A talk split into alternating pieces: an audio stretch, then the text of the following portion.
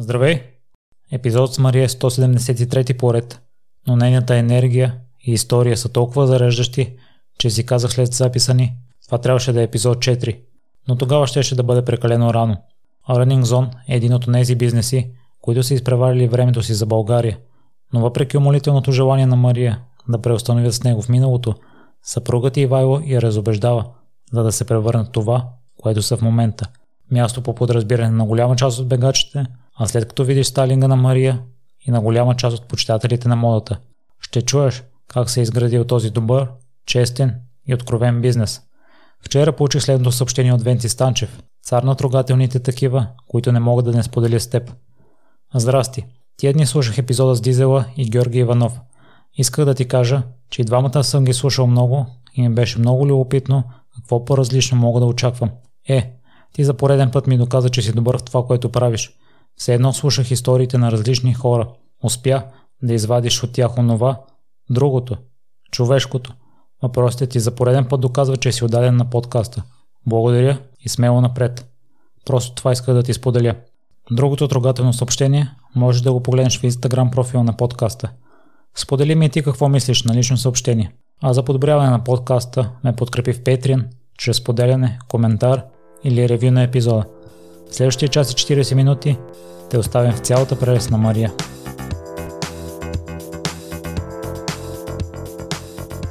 Здравей, Мари, благодаря много, че откликна на поканата. Аз се очудвам, че до сега не съм се замислял да те поканя активно, тъй като аз съм клиент на вашия магазин и до сега винаги съм оставал доволен от продуктите, които съм си купувал или от обслужването, което съм получавал. Та, освен консултантите се оказа, че съоснователя е прекрасен човек и благодаря още веднъж, че откликна. Иро, много ти благодаря за, за думите. Смисъл значи много за мен, защото започвайки Running Zone, нали, идеята ни е била точно да постигнем а, а, ефекта на, а, на приобщаване към обществото, т.е. да дадем нещо на бегаческото общество, т.е отношението, консултацията, правилните продукти. Така че благодаря ти за, за думите, благодаря и за поканата. Надявам се да бъде интересна на, аудиторията и да има какво да споделя полезно за тях.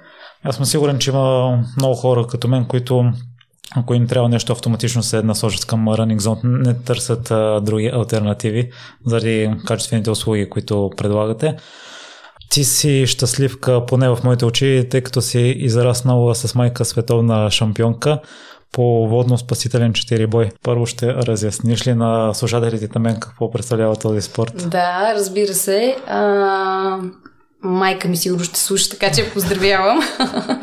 а, водоспасителен четирибой всъщност са четири дисциплини. Майка ми е възпитаник на плувния интернат в Сандански, така че тя е тя е, е тренирала сериозно, нали, спортувала е, тя е била професионален спортист е, от дете още. А, водоспасителният четирибой са четири дисциплини, дано сега да не пропусна някоя. Значи, освен плуване, а, гребане с а, лодка, хвърляне на спасителен ринг във вода, може би там се смята дистанцията, на която можеш да го изтласкаш – и сега четвъртото ми обягва, честно казано. Но са четири, да, четири, четири дисциплини. Всъщност майка ми става световен шампион 81 година, а се раждам 83.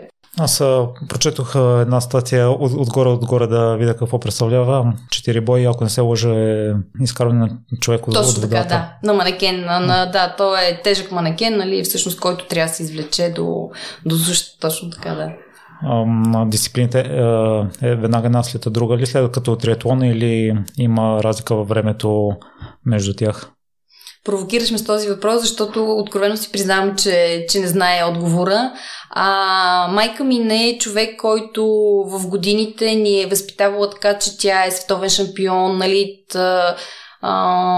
със сигурност това ни е респектирало като деца, но тя не му отдавала чак такова значение. Тоест вкъщи а, има труба с медали, която у нас ни служеше за игра. Тоест, те не бяха някакво съкровено нещо, а, нямаше място за трофеи, нали, защото тя има много и златни и всякакви други медали и постижения, не са на световно ниво, нали, но такива, които са републикански и така нататък. И а, а, не е имало такъв пиедестал, нали, някакси да има трофеи някъде, може би ние не сме се задълбочавали повече. Някакси а, изразнали сме смисълта, да, майка ни е световен шампион, майка ни е страхотна повкиня, има цяла турба с медали и ние се кичихме като деца с тях, разхождахме ги по двора, а то по-скоро като някакъв аксесуар, нали, не нещо... Не сме знали, може би тогава значението, нали, аз сега си давам сметка, когато съм ангажирана повече с рънинг зони, контактувам с толкова много хора, отдадени на спорта, а колко много енергия трябва да вложиш колко много от личното си време, колко много постоянство, за да постигнеш даден резултат. Нали, чак сега си давам сметка какви усилия тя е полагала, за да достигне до, до, до мястото, до което е достигнала. Истината е, че тя от нас никога не е искала да бъдем професионални спортисти. Даже е казвала, че това никога няма да го допусне, защото спорта колкото дава, толкова и отнема. И всъщност, като деца, ние сме плували много. Децата си играеха на басейните, плискаха с вода, ние се строяхме сестра ми в един коридор и започваше плуването. Нали? Изправи ръката, сгани ръката, не вадиш правилно главата от водата, поеми си по-хубаво въздух, нали, всякакви такива насоки, така че докато нашите връзници си играеха в басейните, майка ни се стараеше да ни научи да плуваме. След това имахме време за игра, нали, но ходенето на басейн беше свързано с това да, да плуваме и то да плуваме красиво и да имаме стил, не просто да можем да плуваме, за да не се отдавим. Така че да.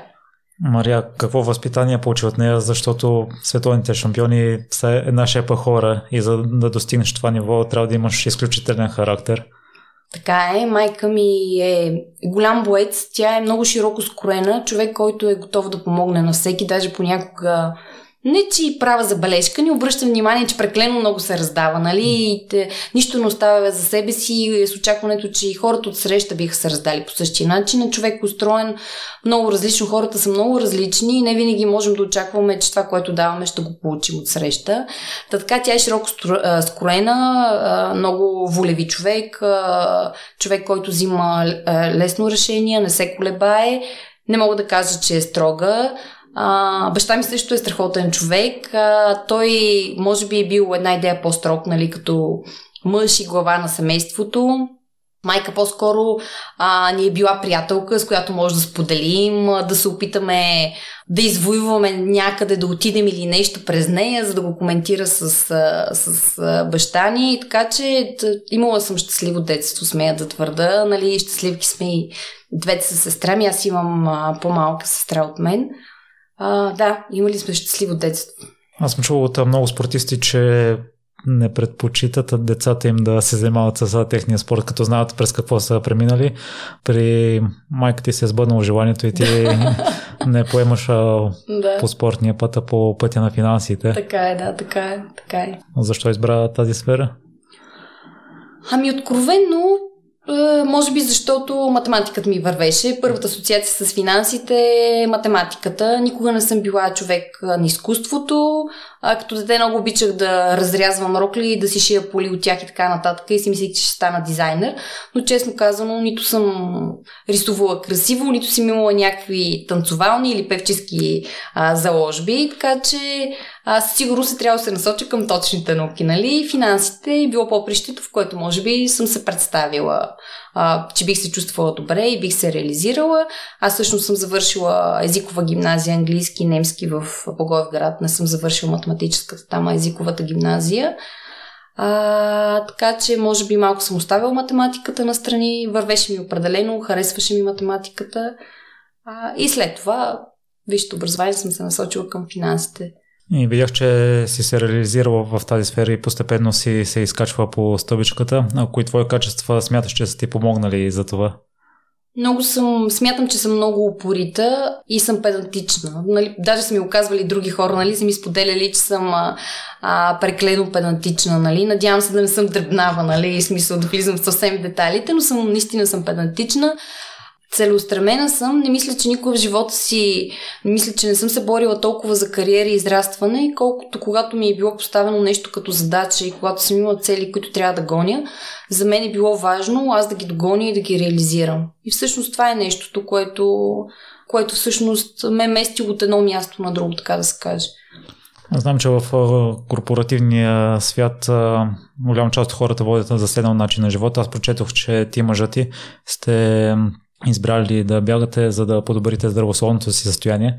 Какво е било това, което ви е потикнало? Ами, а, много са факторите, нали, в един такъв по-заседнал начин на живот, заседнало ежедневие. Може би човек, докато е млад, не си дава сметка, че а, начин на, на живот, който води се отразява на неговото здраве дъл, дългосрочно. Нали. Нас, мен сега ми прави впечатление в Running Zone.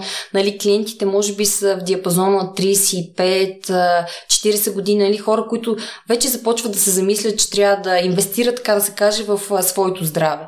А, та може би в а, някакъв момент наистина сме си сме си дали сметка.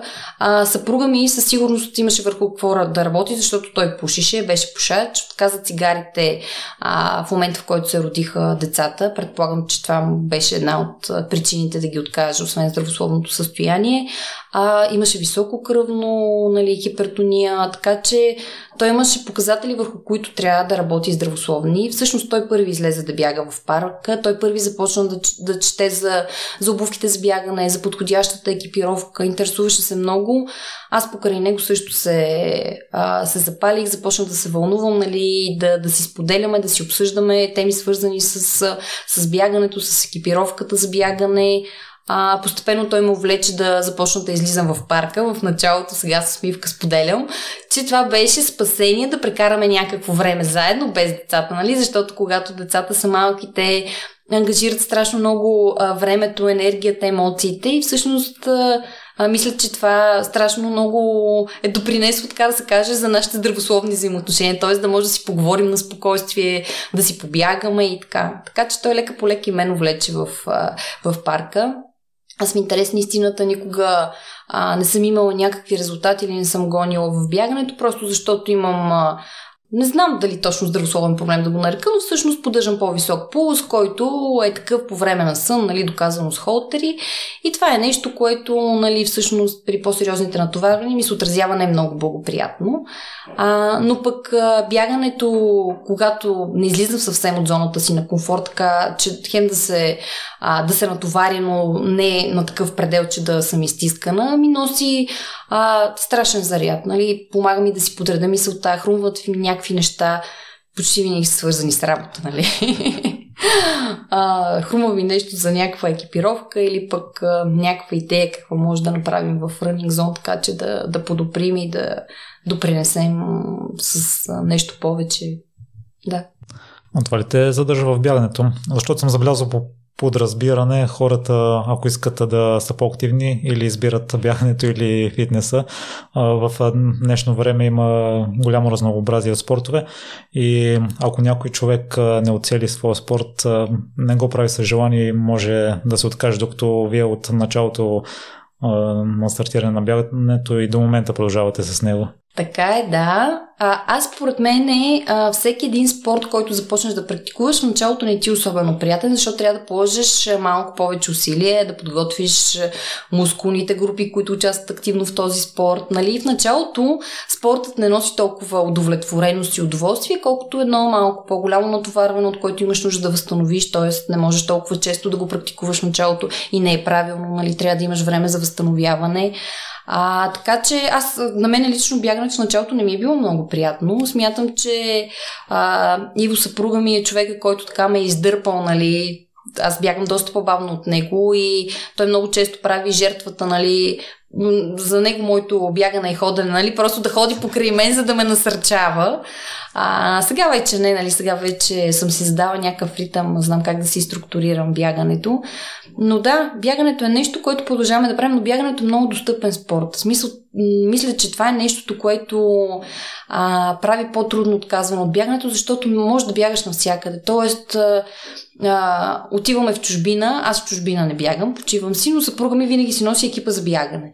Нали, той бяга, на него му е много интересно а, да провери нов район, в който може да бяга, нали, нова локация. Така че а, бягането е много лесно достъпно, независимо къде се намираш, дали си някъде на почивка, на море, на планина, а, винаги взимайки екипа за бягане с теб, нали ти трябва кой знае какво, едни маратонки, шорти, тениски или ако е по-хладно ветровка и винаги можеш да излезеш, да побягаш малко, да, да се пребереш и да, да си свободен целият ден, така да се каже.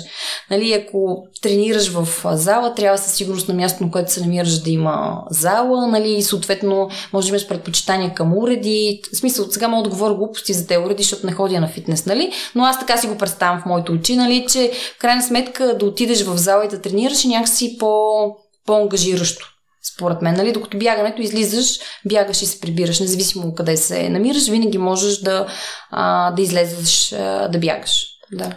И именно докато бягате и осъзнавате, че няма подходящ магазин за предлагане на да. стоки специално за бегачи ви е хрумва да. идеята, ще разкажеш ли за този момент от откъде е това предприемчиво желание да се захванете с идеите и да я развиете? В нашата двойка съпруга ми е по-добрия предприемач. Аз си го признавам с открито сърце. Нали?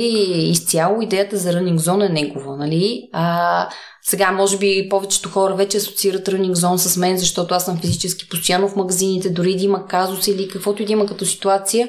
Нали, аз съм лицето за контакт и повечето хора наистина асоциират Running Zone с мен. Но истината е, че а, Running Zone е идея и плод на предприемачеството на, на съпруга ми. М- беше трудно преди години, защото ние започнахме преди 7 години магазин отворихме преди 7 години или бягаме преди това. Всъщност тогава е било още по-трудно, защото а, България имаше няколко бранда, които са известни, които са наложени, а, но тъй като може би пазара беше много малък тогава, бегачите бяха а, малки като, като число, а, съответно и брандовете, които бяха вече представени на нашия пазар, не винаги имах последните колекции, актуални модели, а човек много се влича като чете нали, за най-новата технология, с какво допринася тя, нали, винаги технологията цели да направи обувката максимално лека, максимално комфортна, максимално пъргава и бърза, ако е тип състезателна обувка. И четейки за толкова много нови неща, които излизат на пазара, а, и нямайки достъп до тях. Нямаше тогава и онлайн магазин, откъдето да можеш лесно да поръчаш, да ти доставят, ако не ти стане да върнеш и така нататък, да размениш. А, нали, пазара беше тогава, смея да твърда, а, не беше ориентиран към онлайна, нямаше онлайн, до който да имаш достъп и да можеш да си поръчаш лесно обувки, нали, не говорим да се обадиш на някой приятел в чужбина и той да ти купи да ти донесе, нали, то говорим да си разгледаш, да си поръчаш, да върнеш, ако не ти стане. А, и оттам вече започна да, да назрява, нали, а, разговорите все по-често, нали, че може би ще е страхотно, ако то модел може да дойде в България да го пробваме. И защото когато се запалиш малко повече и се информираш, всъщност няма една единствена най-добра обувка. Ние това го твърдиме навсякъде. Нали? Дори няколко чете блога ни, статите, много често ще го срещне като, като изказ. Нали? Няма една единствена най-добра обувка, която да е подходяща за всеки. Първо, хората са много индивидуални, физиологията на, на човек е различна. А, да, факт е, че обувките могат да бъдат групирани. Нали? Нали, може да кажеш като насока на този човек, този сегмент от обувки ще му е подходящ, но въпреки всичко, човек обувайки обувката, а, винаги има различно усещане за комфорт спрямо неговия приятел или друг бегач, с който пробва. Така че, а, нали, тук при нас изкушението беше от това да има малко повече модели, които да може да сравним. Т.е. обувайки а, Сокони Кинвар, ето това е, примерно Сокони има в нашия магазин заради Кинварата, моят съпруг е от а, по Кинварата. А, нали, примерно да сравниш Кинвара с а, някой друг бранд, някой друг модел и а, нали, вече идва изкушението не просто от някъде някой да си помолил или ти да пътуваш чужбина да си я купиш, а на едно място да ги има всички тези модели, които в момента са топ, които имат страхотни ревюта от запалени бегачи навън и ти да можеш да ги обуеш, да обуеш едната, да обуеш другата, да я сравниш на теб как ти пасва на ходилото, да скачиш на бягащата пътека, защото ти знаеш, че в двата магазини има бягаща пътека, която освен, че ползваме за софтуера за видеоанализ и консултация, всъщност опитните бегачи я ползват за да бягат със скорост на, на пътеката, защото по, по дължината на магазина може да разтъпчиш обувките, ама със скорост трудно ще се засилиш нали, а, на дължината на, на магазините ни. Така че Да, това е всъщност това, а, така да се каже, даде тласък на, на идеята, че тя ще е страхотно, ако може да се реализира. Нали? Ние ще имаме достъп, ще можем да дадем и достъп и на, и на останалите багажи. Мари, мен много ме очудва това, че сте започнали да се интересувате активно при положение, че сте излезли да бягате за здраве без да гоните някакви резултати или върхови постижения. Това откъде... Ето виж, много интересен въпрос ми задаваш. А, истината е, че съпруга ми, започвайки да бяга, имаше много сериозна оверпронация. Тоест, оверпронацията, няма да навлизам в терминологии, нещо подобно, за да не обременявам аудиторията. А, всъщност, това е едно по-рязко хутване на кръка навътре което много често е резултат от паднал свод или просто мускулатурата на свода не е достатъчно здрава или поради някаква друга физиологична причина. И всъщност тази оверпронация променя стойката, траекторията, абсолютно всичко. Нали? Ти стъпваш по неправилния начин поради някаква причина и много от производителите вярват в системите за поддръжка. Нали? Някои от тях вече се отдръпват от системите за контрол сериозен, т.е. да участват много активно в корекция на, на самата стъпка, примерно като Брукс, които вярват в едни гайтрейлс, които не участват толкова активно и по-скоро участват, когато наистина има едно извъртяване на кръка и човек има нужда от, от подкреп. А, така че всъщност съпруга ми имаше оверпронация. Той вече много е работил над стила, над техниката си, тя се е променила. А, просто защото започвайки да бягаме, и когато не сме го правили професионално, не сме го правили като деца, всъщност ние от едни нормални обувки, с които ходим в ежедневието, обувките а, почти винаги в ежедневието са такива, които имат дроп. Дропа реално а, е разликата височина на пяна в петата минус височината на пяната при пръстите или грубо казвам наклона под който се намира кръка. И колкото по-голям е този наклон, толкова по-голям е дропа или толкова повече пяна има в петата.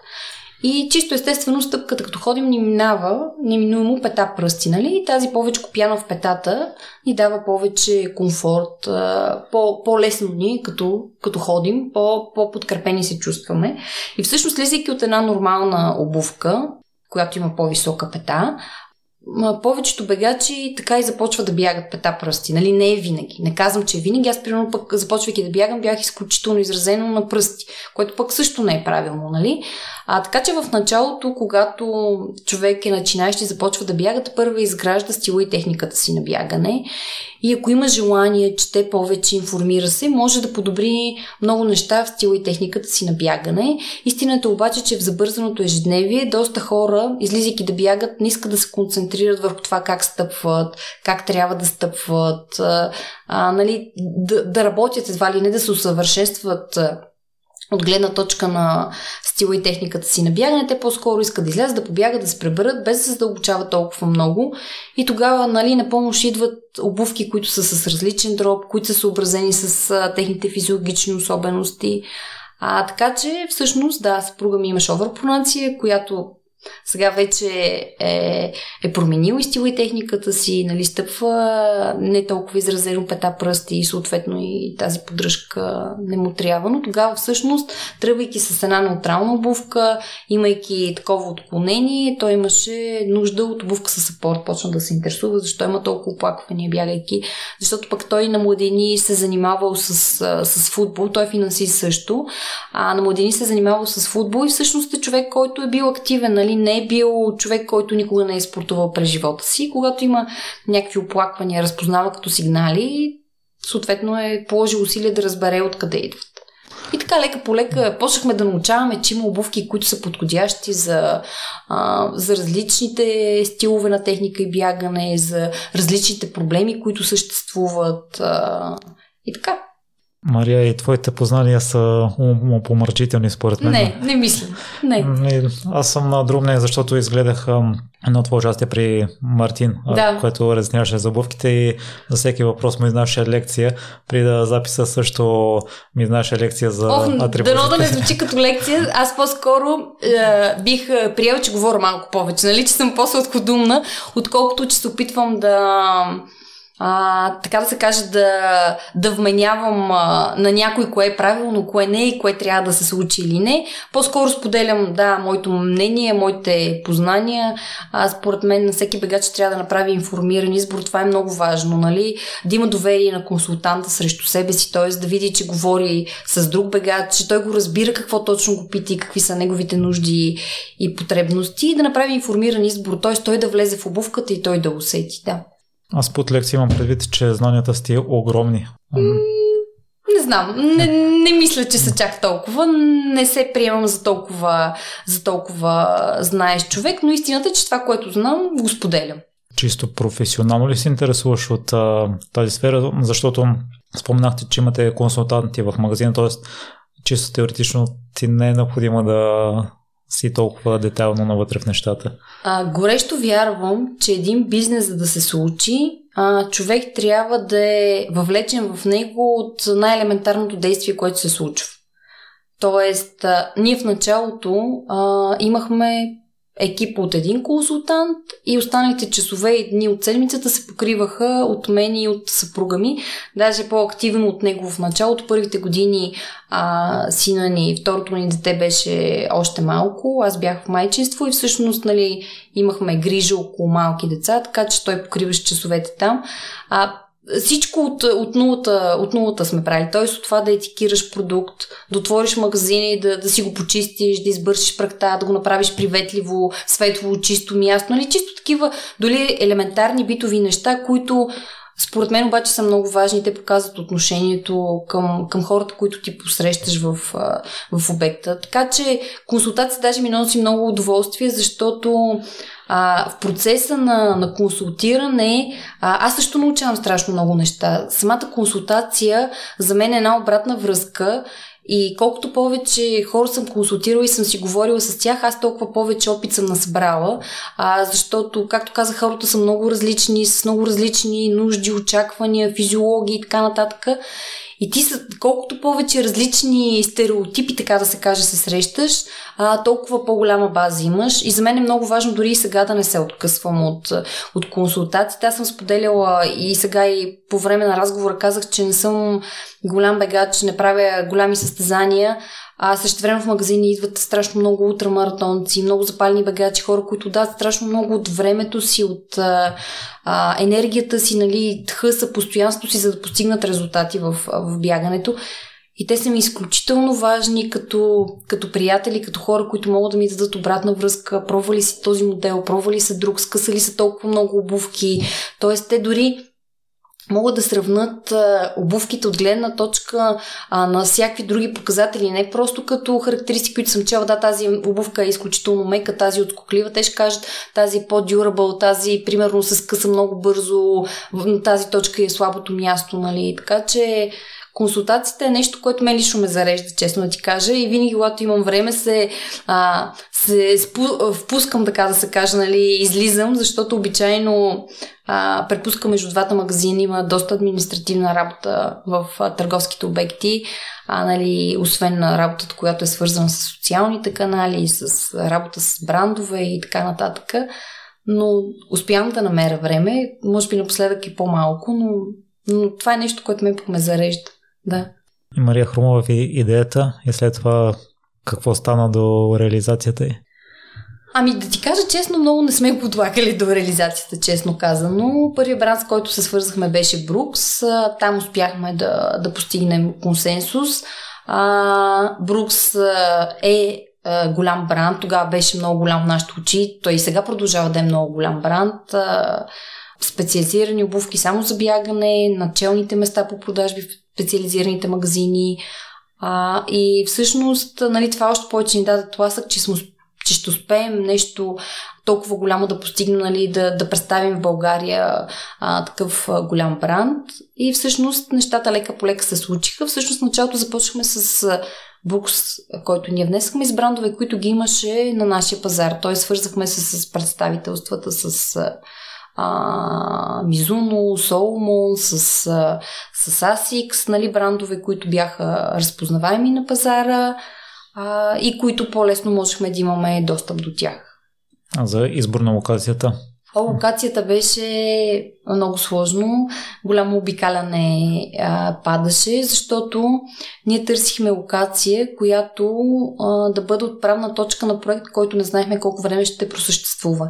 Тоест локацията трябваше да е място, което да не генерира свръх голям разход за нас, а също времено да е локация, която е лесна за достъп, т.е. има метро до нея, има градски транспорт, друг, като автобус, примерно, нали, защото не само метрото се ползва в София, а, да има парко места, т.е. хората с коли също да има къде, да не сме на някакъв булевард, на който няма. Имаме добър излъз, нали, ще направим брандирани витрини, обаче когато клиент иска да дойде да поводее къде да паркира буквално, нали?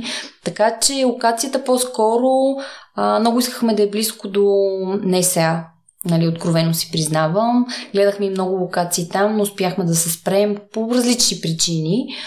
А, и всъщност в Младост две магазина не е толкова близко до Неса, не е толкова далече, но пък може би инвестирайки толкова много желания и емоции в магазина, ни успяхме да разработим дори локация в Младост 2.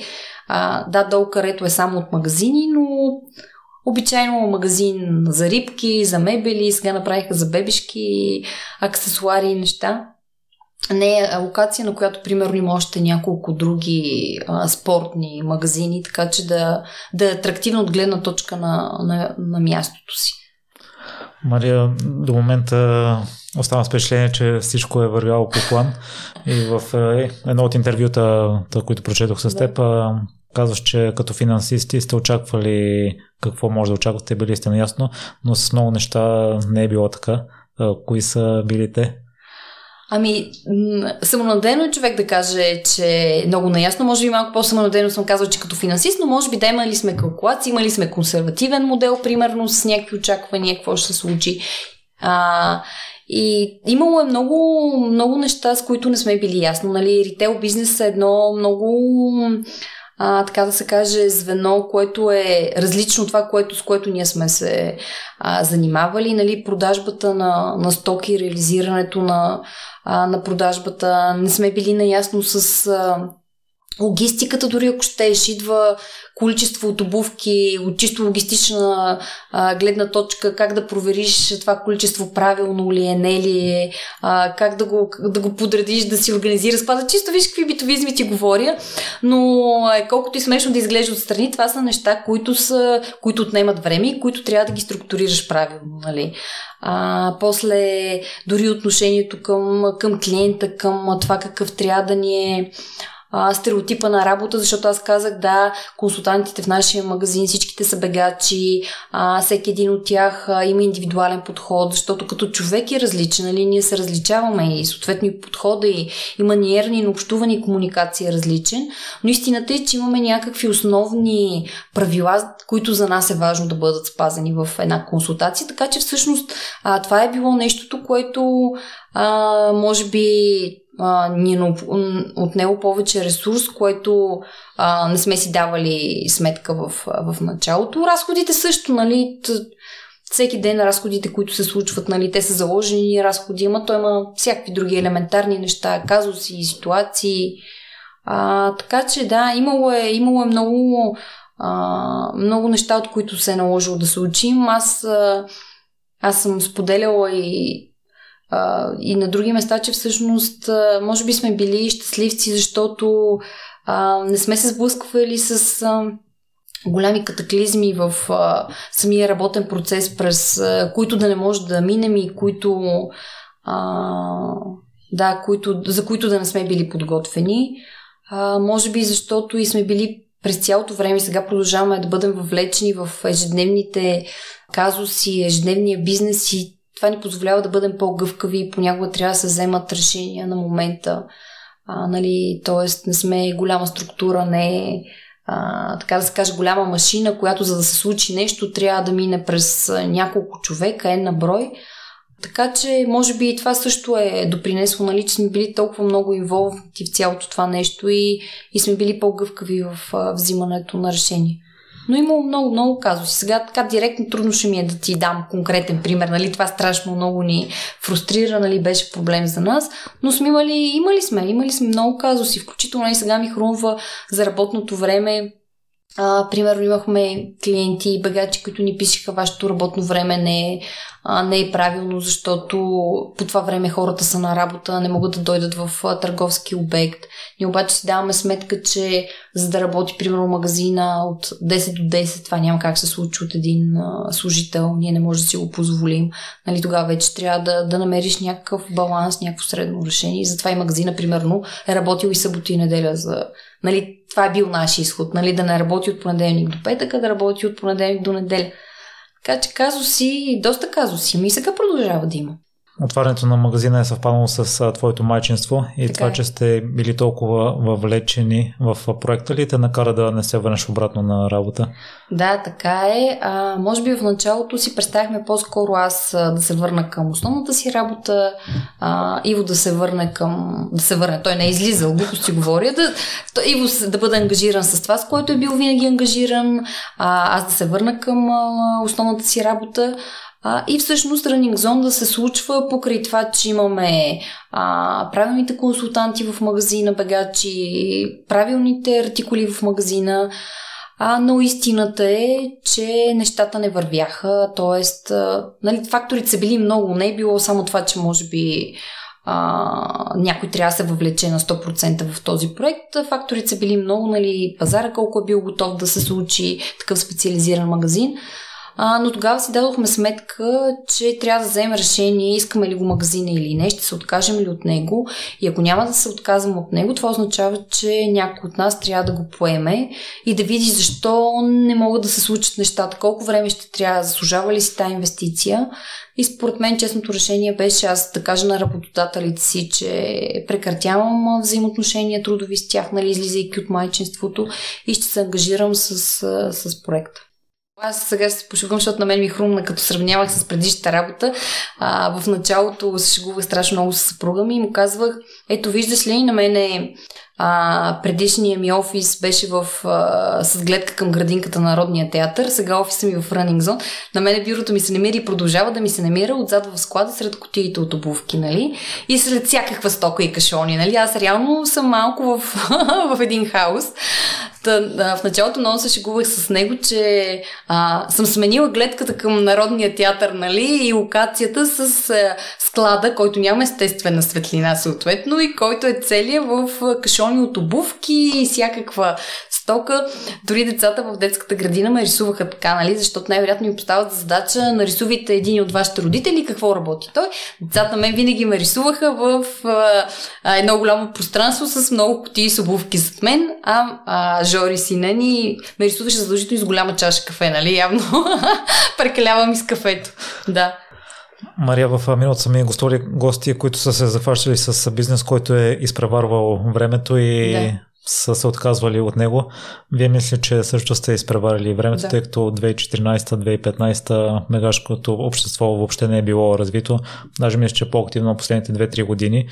Ти ми сподели в предварителния разговор, че си умолявала его да спре да. с проекта. Има, имаше такъв период, аз си признавам, а, не го отричам, просто защото а, наистина може би бяхме започнали малко по-рано, отколкото е готов пазара. Нали, има, имаше малко повече ентусиазъм от нас, отколкото а, така да се каже, да бъдем прагматични, нали?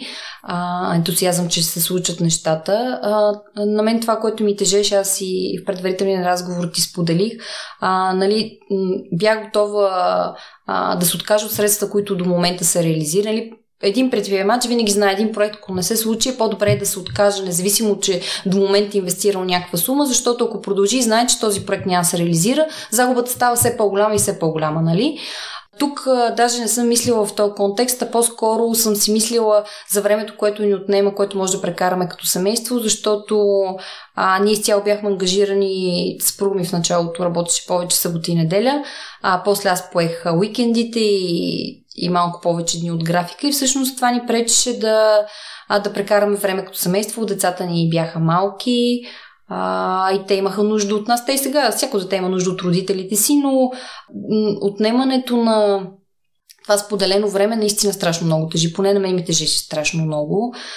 Това беше, може би, основното нещо. А, другото нещо беше, да, пазара не беше, не беше готов. Имаше клиенти, които влизат и се възмущават на цените, колко са високи, нали? А това са цени, които се определят от брандите с еднакви на, навсякъде трудно а, можеш а, да обясниш, а всъщност и клиента не го вълнува това, нали, ти какви разходи имаш, за да а, докараш тази обувка в, в България, нали, какви количества реализира, съответно да получиш съответната отстъпка за тях, нали.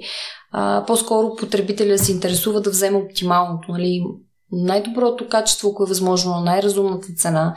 Така че тези неща също бяха разочароващи. Нали пазара наистина, наистина не беше готов. Иво обаче много държеше на този проект. Може би, защото му бяха важни някои модели обувки, идват в България.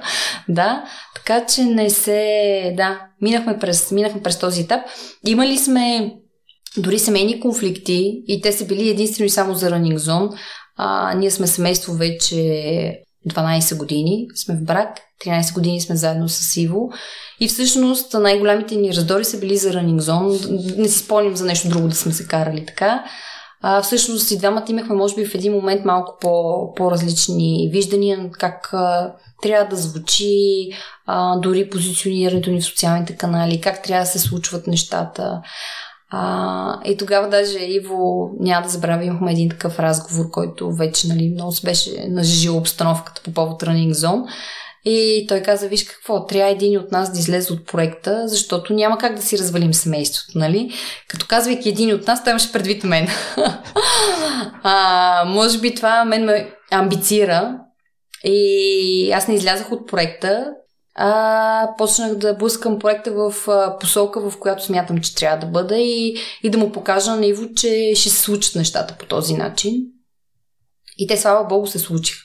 А сега истината е, че в момента пък Running Zone е нещо, което а, страшно много ни сближава. Страшно много, благодарение на Running Zone пътуваме сега с този COVID не пътуваме толкова много, но благодарение на Running Zone, а, дори да сме супер ангажирани в работата си, когато някъде имаме селс митинг в чужбина или нещо трябва да се направи, винаги си имаме извинени пред бабите да гледат децата, нали, и това да оставим работата малко на страни, че трябва да пътуваме служебно. Така че Running Zone в момента е нещо, което а, ни сближава. В началото обаче предизвикаше раздори в нашето семейство, да. А, според теб как успяхте да възпитате пазар и да го научите да се интересува от нещата и да ви посещава вас? А, честно казано, не мисля, че ние сме успяли чак толкова да, да допринесем за пазара. Да, ние сме част от бегаческото общество, стремим се максимално да бъдем активни, но ще ти дам пример. Примерно, никога не коментираме в бегачески групи, никога не се включваме, защото дори като бегачи да имаме мнение, а, смятаме, че не е коректно, тъй като сме така се каже, представители на юридическо лице.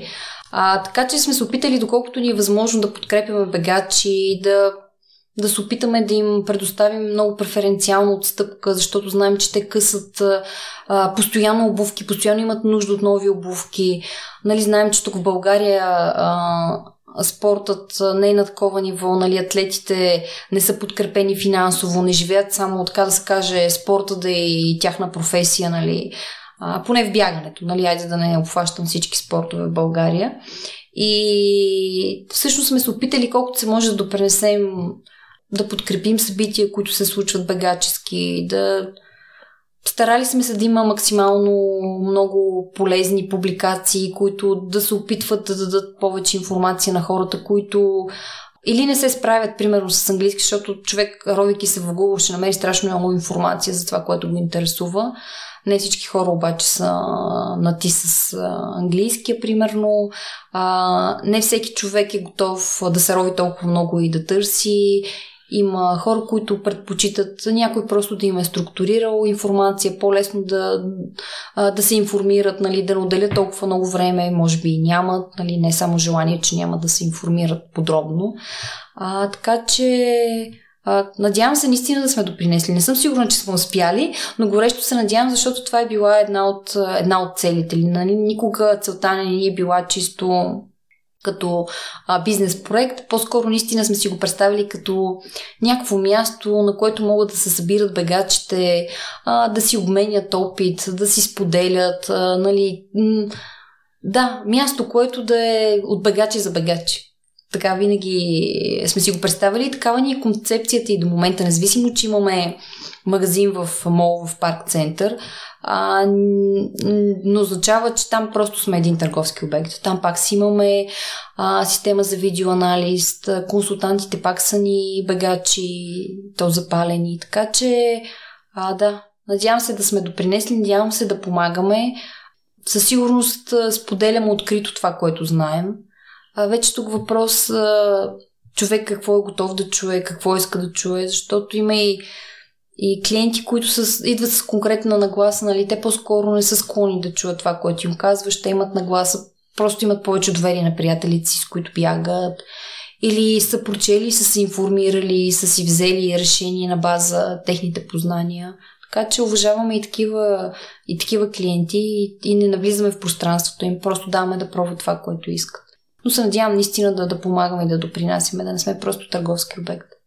Със сигурност помагате и допринасяте. Аз като съм си купувал обувки от вас, особено ако няма никой по над час може да ми отделя консултанта. И не в предварителния разговор си говорихме, че в момента нямате конкуренция в България. Аз а, си признавам, че в миналото основно от моловете и от специализираните брандове световно известни си я купувах маратонки, докато сега вече по подразбиране първо бях отишъл в а, Running Zone. Но тъй като нямате конкуренция, по какъв начин останахте здраво стъпили, стъпили на земята, не се самозабравихте? И... Според мен имаме конкуренция, винаги сме имали а, и конкуренцията е нещо много продуктивно. Ти си прав, че когато човек а, няма конкуренция, а, той застива и заспива там, където е, просто защото няма нещо, което да го извади от зоната на комфорт. Нали? Той вижда, че нещата се случват, те се случват, защото няма конкуренция, има голям шанс да падне нивото на обслужване, има голям шанс да, да се намалят брандовете, които се предлагат. Нали? Много са нещата, които а, биха могли да се случат по неправилния начин. Смея да твърда, че имаме конкуренция в лицето на магазини, които са outdoor, а, които внасят конкретни брандове, които също имат интерес към това да развиват сегмента за бягане. А, в момента прави впечатление, тъй като бягането все повече а, става интересно, по-лесно достъпно покрай ситуацията с вируси и ограниченията, които съществуват в зали и така нататък, все повече хора си дават сметка, че просто много лесно могат да излязат и да бягат. А, и към момента активно се виждат кампаниите на магазини, които са мултиспорт магазини, вериги дори, нали, не само магазини, вериги, нали, голями структури, които залагат бягането като сериозен сегмент. А, така че сме да твърда, че на пазара си има конкуренция. Факт е, че ги няма голяма част от брандовете, които ние предлагаме, но честно казано, начинаещия бегач по-скоро а, понякога би се повлиял повече от активните маркетинг кампании, отколкото от а, а, примерно да е прочел разни статистики да е видял кой е най-продавания бранд след, сред бегачите, примерно в Штатите, защото там може би е най-голямия пазар а, а, на бягане. Така че сме да твърда, че продължаваме да имаме конкуренция и сме си имали. Факт е, че сме единствените специализирани магазини за бягане. Единственото място, на което човек като дойде има само подбрана екипировка за бягане, защото ни подбираме много внимателно а, продуктите и асортимента, който предлагаме. Нали, не предлагаме цялата гама продукти на един бранд. Нали, ние прецизираме внимателно а, кой продукт би бил правилен, кой продукт би се харесал на потребителите, кой отговаря на съотношението цена качество по правилния начин не е надценен, а, съответно. И конкуренция има а, и, и ще има, и все повече ще има в интерес на истината.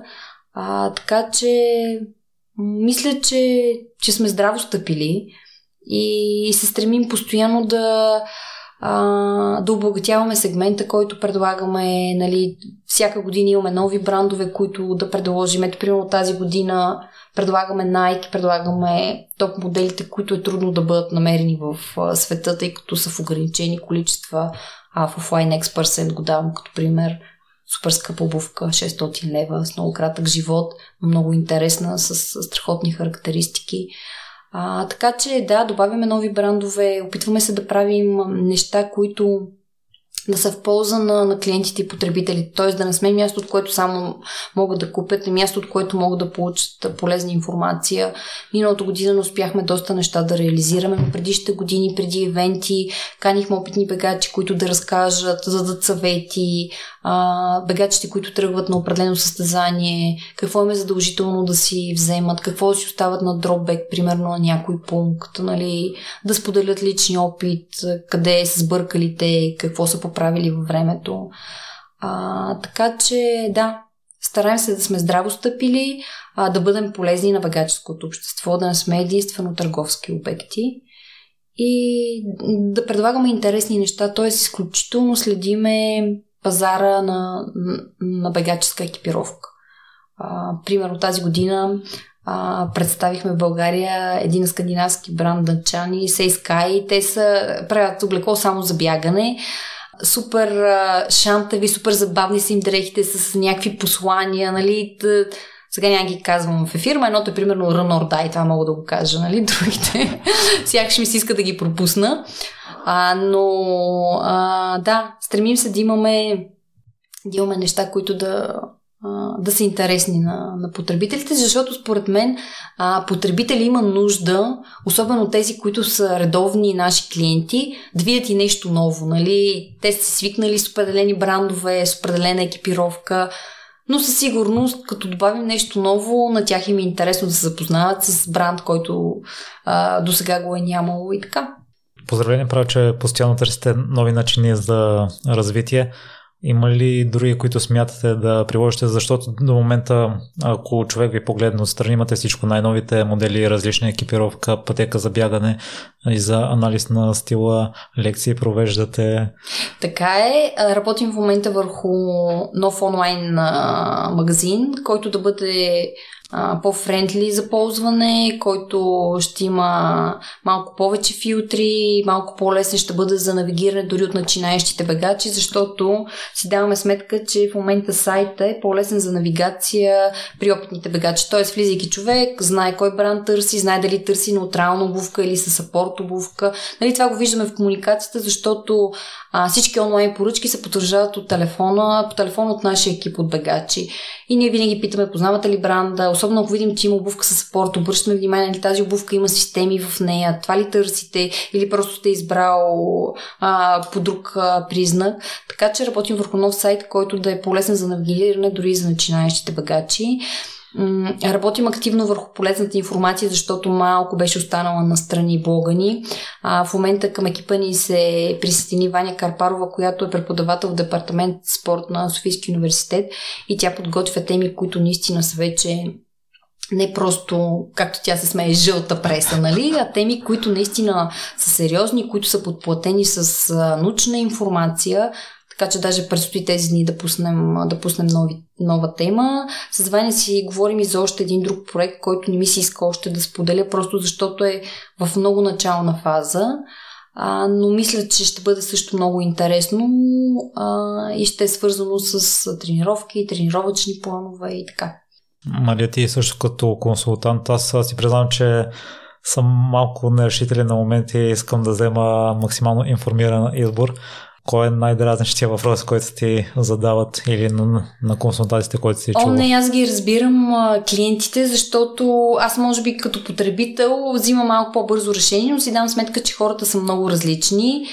Тук обаче съм си извадила полките в началото, когато идва, идваше клиент, примерно, и мен ми беше много важно да дам всички обувки, които са близки като характеристики, така че клиента да сравни и да избере. И като извадят 10 чифта обувки, вярвам ми, че за клиента настава тотален хаос, защото на него му е много трудно да намери разликата в тези 10 чифта. А, но тогава съм била и доста неопитна от гледна точка, нали, както ти казвам, обратната връзка, какво а, ще му фитне на този клиент, какво би му се харесало. Нали, сега е много по-лесно да, да нацеля, така да се каже, е, е, на каква вълна е клиент. А, всъщност, ограничавайки избора му до 4-5 чифта, който е напълно нормален да се сравнат 4-5 чифта, т.е. Изхвърлила съм това усещане, че трябва да се пробва всичко, нали? И в момента, в който видя, че някой клиент ще ми продължават да има такива клиенти, нали, които влизат и са изчели и в онлайн пространството има страхотни ревюта за почти всички обувки, които имаме и клиентите, те са много различни като характеристики и така нататък, но клиентът толкова страхотни неща е прочел за тях, че иска да види каква е разликата. То толкова лесно мога да усетиш разликата и обуваш една обувка, побягаш малко с нея в магазин или на пътеката. Така че тук нещо, което е било като отправна точка е да не се дава толкова много обувки, които да объркват тотално клиента. Тоест да видим обувка, която е подходяща за него и да сегментираме тези, които си мислим, че ще му паснат добре. Сега толкова има конкретни предпочитания и каже, искам да пробвам и това и това, няма абсолютно никакъв проблем. Но когато той не се е насочил и ние го объркаме с тещи в обувка, просто е някакво тотално престъпление вече в моите очи. И а, също съм си извадила полуката, че никога не трябва а, да се опитваш да влезеш едно в обувките на клиенти и да му кажеш не, това ще е най-доброто за тебе със сигурност, дори да виждаш, че като характеристики обувката му пасва, а, защото информацията през погледа на клиента се изкривява. Ще дам пример. Преди много години имах клиент, който търсише бърза обувка, лека, отскоклива и аз тогава му предложих един модел на New Balance. Имахме New Balance преди време. А, отговаряше му на всичките критерии, наистина беше пъргава обувка, Клиента си тръгна много доволен и след няколко дни ми написа имейл, че се е разочаровал, защото е бягал с тази обувка и не си е подобрил времето. Тоест, нали, давам си сметка, че като обясняваме, че тази обувка е супер отскоклива, тя е пъргава, улекотена, може би клиент от остава с впечатлението, че обувката ще бяга вместо него. Така че затова е много важно а, да не помагаме много активно в избора, т.е. ние да дадем информация, да насочим към моделите, които са подходящи и да насочим клиента какво трябва да гледа в обувката. Не е цвят със сигурност, нали? Защото а, много клиенти гледат да им отива на екипчетата, тя ще се напраши, ще се изкаля, още повече колкото си по-цветен, по-добре те вият в парка и някой да не се блъсне в теб, нали? А, но важното е, примерно, да кажем клиента, съобрази си аванс. Трябва да имаш аванс, обувката никога не, не трябва да бъде точна.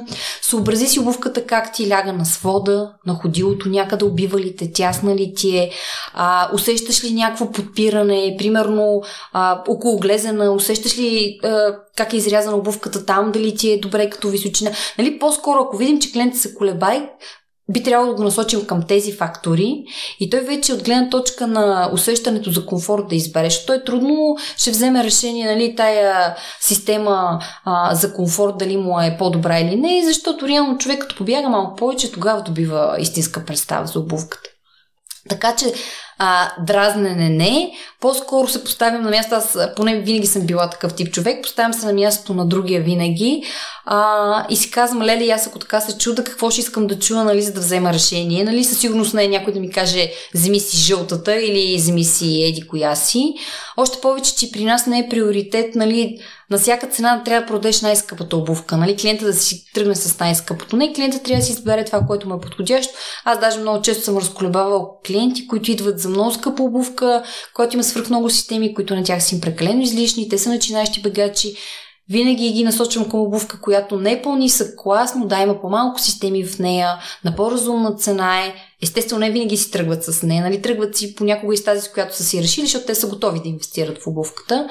Но да, Хубаво е клиента някакси да бъде изведен по, по пътеката на избора, но ние да не го правим избора, защото тогава вече клиент се получава разочарование, ако, а, ако ние сме му казали, дайте клиент, примерно с тази бързата обувка, която ти дава за пример, нали, той може би остана с впечатлението, че наистина тази обувка ще му подобри времето, но обувката не бяга вместо нас, да.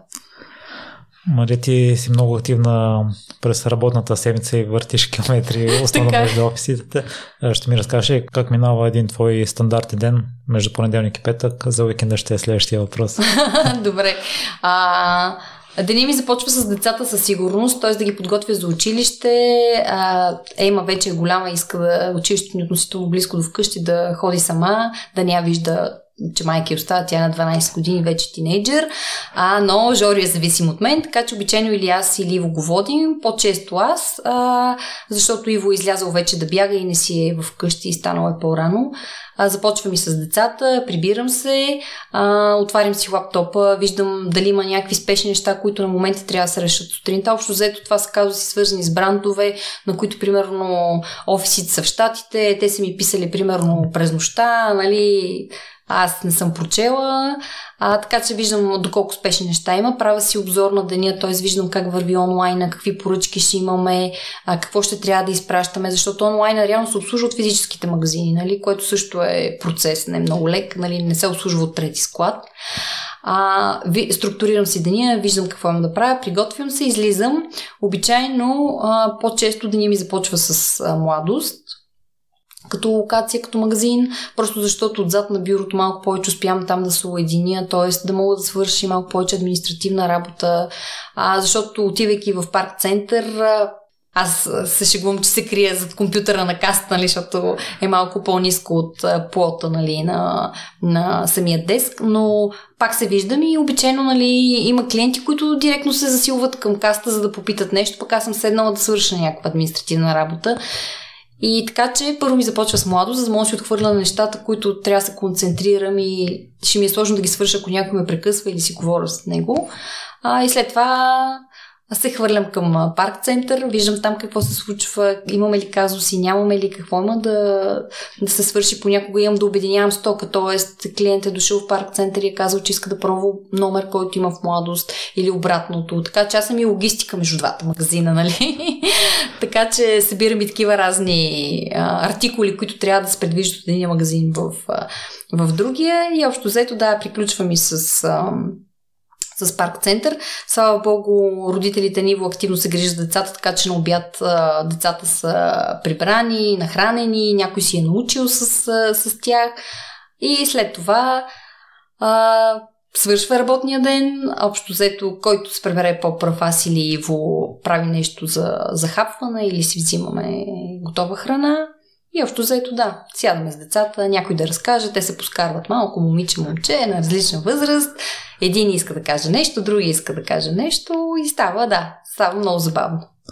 Мария, до сега в разговор искрено говориш за любовта между теб и останалата част от семейството. Ние се чухме през уикенда и ти а, ме помоли записа да го осъществим през седмицата, тъй като уикенда си го отделиш изцяло на семейството.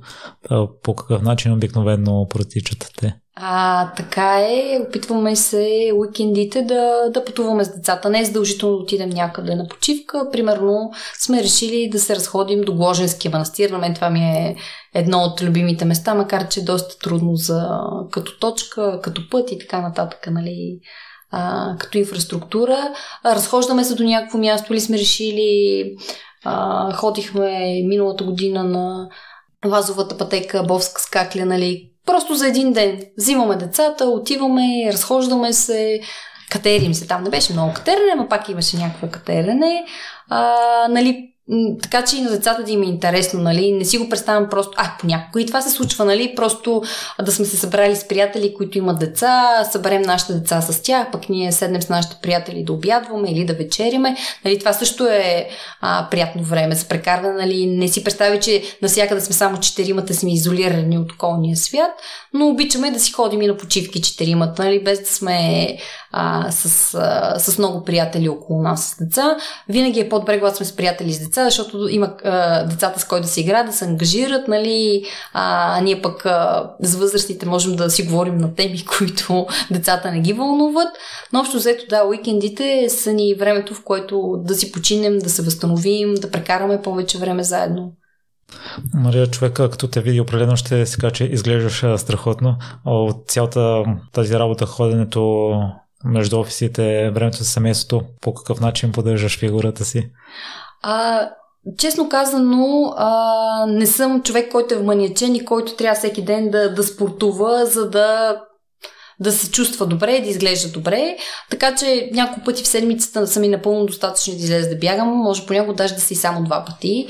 А, преди COVID бях започнала да плувам и се чувствах много добре а, но в момента малко съм ограничила достъпите до, до басейните. А, така че грижи, общо взето цялото това пропускане ми е някакъв спорт, нали? Аз затова се шегувам, че бягам повече по задачи, отколкото изчислено в километри, но наистина аз съм много активна, т.е. няма как да се застоя или нещо подобно. Постоянно съм, постоянно съм някъде в движение и мисля, че, че това ми помага. А, и това всъщност ме поддържа в кондиция и в, и в форма. А, дали съм суетна? Да, суетна съм. Грижа се за себе си, но смятам, че се грижа много умерено. Не съм от а, жените, които всяка седмица са на фризьор, на маникюр, а, на козметик или нещо подобно. По-скоро сама си поддържам себе си, така да се каже, нали, нещата, които мога да свърша. Нали? А, и да, да, но съм човек, който се грижи за външния си вид. Може би това съм го наследила от майка ми, защото тя е изключително а, суетна жена също. Тя не би излязла никъде без да сложи червило, независимо дали отива до магазина или до нещо елементарно, примерно място като локация. Така че да, благодаря ти. Моля, а, освен това имаше и много елегантен стил. Аз си признавам, че съм малко бях, преди да видя твоите снимки, а, резервиран към а, маратонката като част от а, елегантното ежедневие и бих я носил само за спортни дейности, но върху теб те седят много красиво. А, да, видях някои стилове с рокли, с дълги чорапи, отново върху теб стоят много красиво. Та се оказа, че маратонките могат да са част от елегантна и от много приятна визия. Така е, Миро, тук обаче най-запалените бегачи гледат с лошо око на цялото това нещо, защото обувката за бягане си обувка за бягане и обувката скъсява своя живот и се амортизира дори само носена. Тоест, когато а, изчисляваме дали една обувка е за смяна, колко време сме я носили, трябва предвидим и времето, в което просто сме ходили с нея, не само сме бягали. И всъщност опитните бегачи, тези, които са най-запалени, обувките за бягане се ги пазят за бягане. Те си им за бягане. А, аз си признах, че не бягам много километри. Поради естеството на работа на мен ми е много важно да вляза в обувката и да я поноси. Т.е. да видя тя убива ли някъде, наистина ли се къса толкова бързо, какво се случва с нея.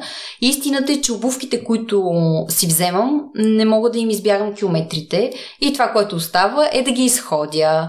А, нали, изкушението е голямо, защото всеки сезон, нали, аз и като жена, може би малко повече се изкушавам от а, цветовете, които вадят, от а, всякакви такива тенденции, които се опитват да имплементират дори в а, спортна обувка.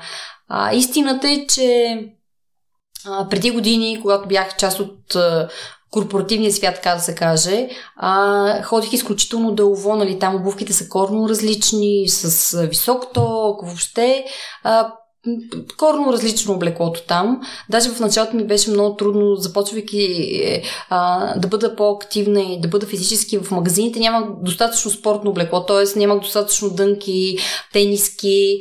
В един момент си дава сметка, че всъщност трябва да направя някаква комбинация. Т.е. да си носа роклите, обаче да ги комбинирам с маратонки, за да не изглеждам налепо с обувките вътре в магазина.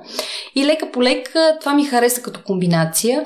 Ако трябва да съм откровена, следейки какво се случва като модни тенденции, обувките, спортните все повече влизат в модерни аутфит. Т.е. хора, които а, са облечени по последни големи инфуенсъри нали, навън, а, наистина слагат, айде да не е някоя толкова специализирана маратонка за бягане, но слагат спортна обувка с подметка на, а, на маратонка.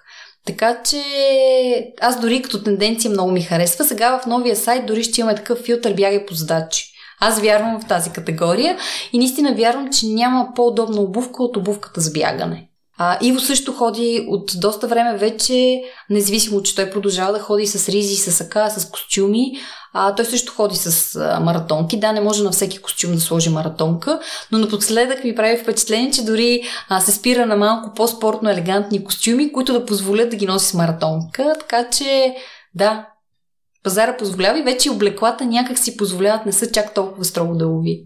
В а, вашите магазини има голям набор от а, различни цветове и могат да се комбинират по всякакъв начин. Та, а, според теб, Мария, и хората, които нямат нищо общо с бягането, също би следвало да посетят вашия магазин чисто а, модни от любопитство да видят дали ще намерят нещо подходящо и красиво за тях. Абсолютно, абсолютно. Аз а, не се смятам за инфуенсър и нямам и времето, но аз бих подела точно такава една линия, нали, а, бягай по задачи с правилната обувка за бягане. Тоест, хем да ти бъде комфортно цял ден да си в движение. Има доста хора, на които работата им е свързана да стоят прави също, нали мъчейки се да бъдат на друг тип обувка, която не им дава комфорт, която не ги, а, не ги подкрепя. Нали? Това е едно излишно натоварване, според мен. Поне в моите очи вече е така. Аз много рядко слагам а, нормални обувки. Даже наскоро обух едни сандали И едва се прибрах цялата, бях в, в мазоли, защото краката толкова са ми се изнежили с това умекотяване и с този плетен меш отгоре, че да, май трудно ще ми е завръщането към традиционните обувки. Аз като съм виждал хора с бегашски обувки от вашия сайт, съм ги питал бягате ли те някой път са ми отговаряли не, не, просто ги нося от естетическа гледна точка. Аз си признавам, ние имаме такива клиенти, а, вчера имахме такъв клиент, аз даже бях, докато си избираше обувки в, в парк център. А, направи впечатление просто, че мери трейл и го питах за каква дистанция, нали, за да, защото бяха два различни модела като концепция. Той каза, не, аз ще ходя с тях. Нали, в крайна сметка а, го пренесохме на стената с шосейните модели, по-дишащи, по-комфортни и така нататък и си купи шосейн модел. Имаме такива клиенти, не са большинство, защото цената на обувката за бягане не е, не е ниска, няма какво да се лъжем. И когато човек не се е задълбочил, че обувката има специални системи в нея, си казва защо тази маратонка струва 260 лева на този бранд, а примерно в мултиспорт веригите на този бранд може да си купа маратонка за 100 лева, нали? Защото хората ги гледат по брандове. Примерно бранда е един и същи. Да, но истината е, че в обувката, която е за бягане, в нея има много повече системи, технологии. Знае се, че човек стоварва многократно собственото си тегло, докато бяга. Цяло това напрежение трябва да бъде така се каже, обрано, особено ако се стъпва по неправилен начин, ако има някакви физиологични отклонения. Така че обувката за бягане струва толкова просто, защото има системи в нея, които да дават комфорт и да поддържат. Истината обаче, че не всяка обувка за бягане става за ходене. Сега в моите очи е изключително престъпление някой да си тръгне с обувка с карбонова пластина и да ходи с нея. Нали, идеята на карбона е да е по-отскоклива обувката, но карбона прави обувката не гъвкава, доста стиф и такава по-твърда, така че, нали, примерно, мога смело да кажа, че не съм и застъпник на това, че всяка обувка става за, за ходене от тези за бягане. Но има предостатъчно, които стават, нали, ако човек наистина иска да намери комфорт за себе си, а, според мен хората се увличат а, да взимат такива обувки, които са специализирани за бягане и покрай това, примерно, си купуват обувки за уикенда, вместо да са с кецове, си взимат малко по-специализирана а, обувка за бягане и виждайки колко е комфортна и виждайки, че могат да я пренесат и към ежедневието си, започва да се озъртат вече да носят такава обувка и в ежедневието. А пък брандовете започват да се стараят да предлагат и обувки, които да имат не толкова крещяща визия, визия, която да се доближава повече до а, лайфстайл визия. Нали? Примерно, Он като бранд, асоциацията на повечето хора е а, за лайфстайл обувка, отколкото за обувка за бягане. Имат а, страхотни модели, страхотни характеристики, доста а, бегачи м- постигат резултати с, с тях, състезават се в триатлона. Cloudflow, примерно, много не много харесван. Но да, брандовете също се стараят да предложат а, Даже понякога просто предлагат модел, който знае, че че с добри характеристики, примерно целият черен, защото асоциацията с бягане черна маратонка някакси трудно някой ще си купи, макар че със сигурност има и такива багачи. И всъщност, като видя черна маратонка в някои от каталозите на брандовите, ми е ясно, че бранда нали, си представя тази обувка а, по-скоро като лайфстайл, обувка, която да е за всичко. Нали? Да се разходиш в парка, да прибягаш до магазина да си купиш нещо, да отидеш да побягаш а, в парка с приятели, примерно веднъж седмицата. Така че да.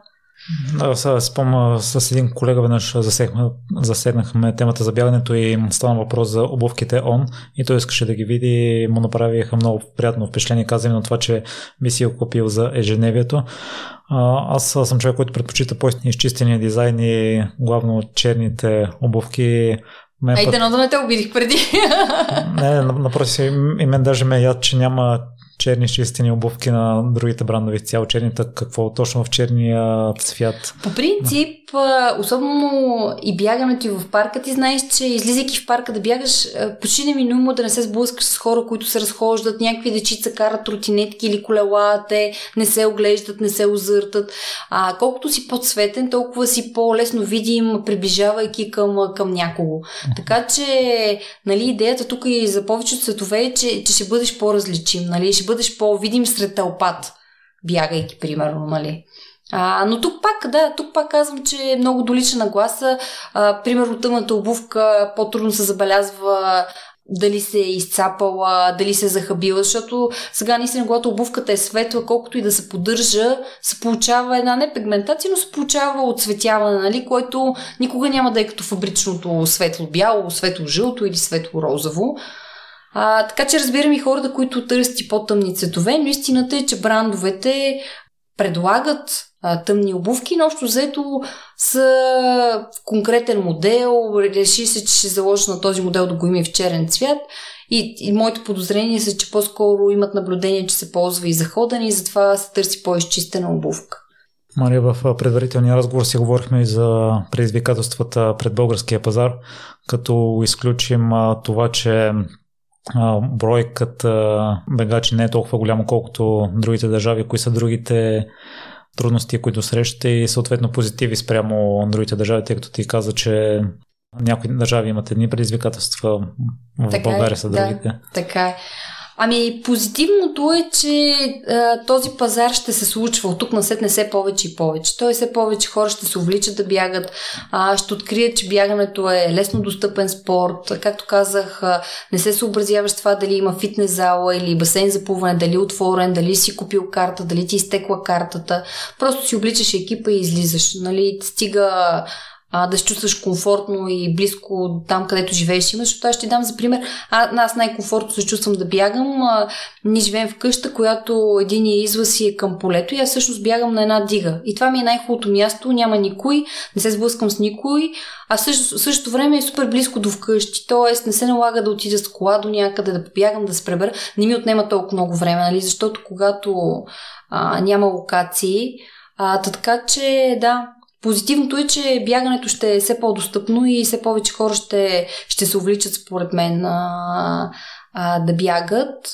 Какво би могло да бъде минус? Според мен е стандарта ни а, на живот е различен от а, други държави, независимо от населението. А, дори ако трябва да се сравним с а, Словакия, например.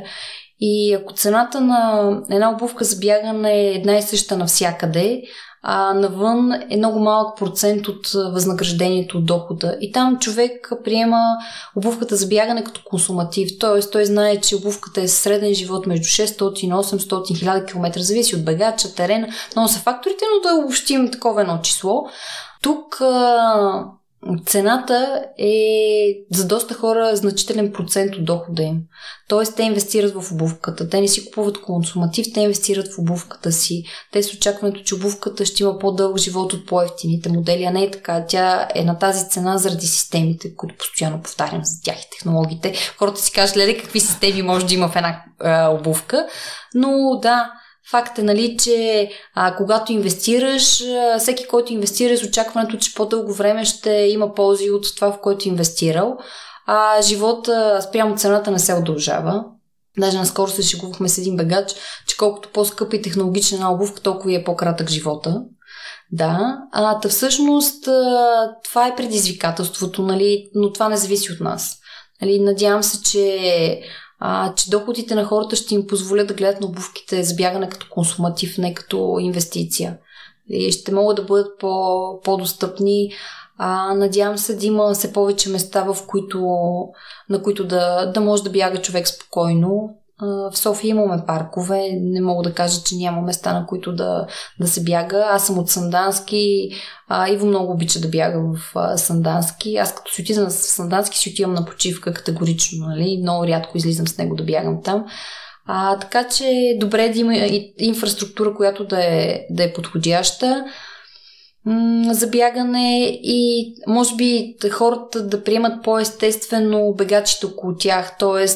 да няма подхвърлено типа, нали, ако аз нямам наблизко парк, не съм близко до Витоша или на място, на което мога да бягам и бягам между блоковото пространство или в двора на някакво училище, да не се налага някой да подвиква и да казва кой те гони, защо бягаш, нали, ще отслабваме или нали, всякакви такива коментари. А, надявам се на гласта на хората да се промени и все по- повече хора да си дават сметка, че активният начин на, на живот е инвестиция в, в тяхното здраве. И Мария, ако решат активният начин на живот да започне с бягане. Какво може един любител бегач или бъдещ любител бегач да си вземе от днешния епизод? Защото аз си мисля, че обувките са най-важната част от бягането, от екипировката на бегач. Така е. Аз по-скоро бих поощрила хората, които те първо ще започнат да бягат, да не избързат с инвестицията а, то е с покупката. Хайде да, не го, да продължаваме да го наричаме инвестиция, да не избързат с покупката. А, може би да излязат с друга спортна обувка, която имат. А, не казвам да подценяват покупката, т.е. да отидат да си купят нещо ефтино, а по-скоро да излязат няколко пъти с друга спортна обувка, която има дано да не е за, за тенис и за футбол, защото грам няма да става, нали, ще ги разочарова. А, но да е обувка, която да има прилично мекотяване, комфорт, да излязат да побягат с нея и да видят доколко а, бягането ще бъде тяхното. А, тоест а, да се информират малко повече. В онлайн пространството, според мен е Лесно човек може да намери безплатна програма за начинаещи бегачи. Те в повечето случаи са бягане, ходене, нали? Никой не казва, че трябва да избягаш 2, 3, 5 км, нали? Те начинаещите бегачи това ги стряска, че ако се приобщат към някоя група или някъде ако отидат да бягат, те не могат да бягат с тази скорост, не могат да бягат без да си почиват, нали? Така че да следват собственото си темпо, да се поразравят малко за някаква програма, която да е за начинаещи, да видят, че не е необходимо да могат да избягат 3 км наведнъж и да останат без въздух, нали?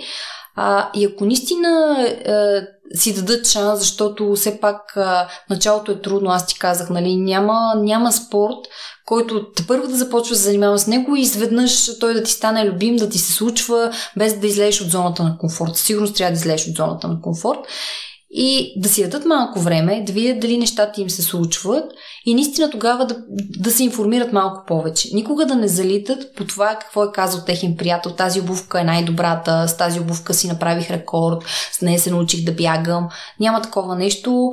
Обувките имат много различни характеристики, а, дроп, системи за поддръжка в някои има, а, пяната е различна при едните концепцията е пяната да е по-отскоклива, т.е. тя се усеща и малко понякога и по-твърдо, обувката е по-пъргава. При други концепцията е максималния комфорт, нали, тогава обувката не е толкова отскоклива, но е супер мека.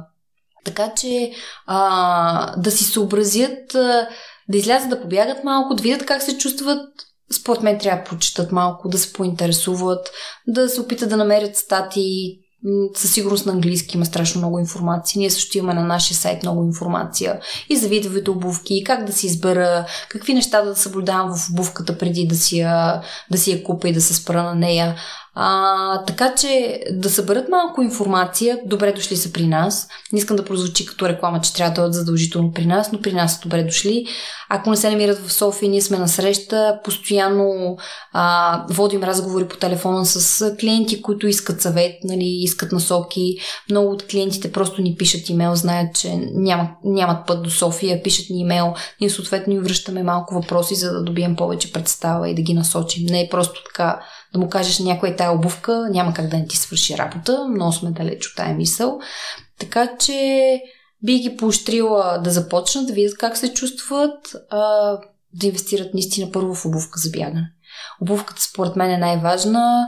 А, факт е, че след обувката, според мен са чорапите, а особено когато е топло или при по-дългите бягания, памучните чорапи не влагоотвеждат, пречат на терморегулацията на кръка, а, освен това, кръка в някакъв момент е в някаква локвичка, така да се каже, вероятността от мазоли от потриване е много голяма. Нали? Дори да си с най-скъпата обувка, ако чорапа не е подходящ, така че да инвестират в обувка, може да си сложат някакви синтетични чорапи, които да ползват в началото, които да не са за бягане, защото чорапите за бягане също не са ефтин аксесуар. Нали? Средно започват от 25, 30, 40 лева могат да стигнат а, синтетичен чорап, който да отвежда влагата и дрехи, които ползват за спорт, пак синтетични, такива, които влага отвеждат, а, които съхнат по-бързо, а, памука задържа влагата, пак пречи на терморегулацията.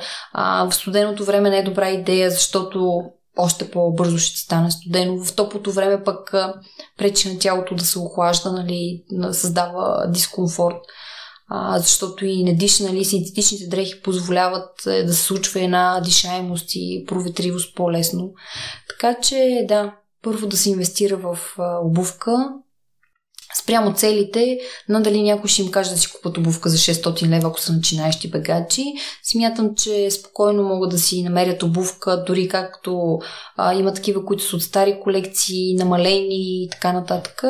Но е хубаво обувката да е съобразена с техните навици, с целите им, а, с физиологията им. Така че наистина са добре дошли при нас.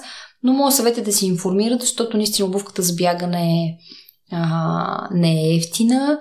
А, смятам обаче, че е по-добре човек да инвестира в правилна обувка, отколкото да си купи една ефтина обувка, която няма да му свърши работа и рано или късно достигне до извода, че трябва да, да, да си купи по-скъпа обувка. Нали? По-добре да го направиш от самото начало, да си намери подходяща обувка, която да е съобразена с а, с него и да бъде постоянен, да не се отказва, защото в началото имаме оплаквания, имаме дискомфорт, трябва да си даваме време за възстановяване в началото. Нали? Трябва да сме с очакването, а, че просто защото може да излезем всеки ден да бягаме и това е полезно за нас. Нали? Ние трябва да имаме и време за възстановяване.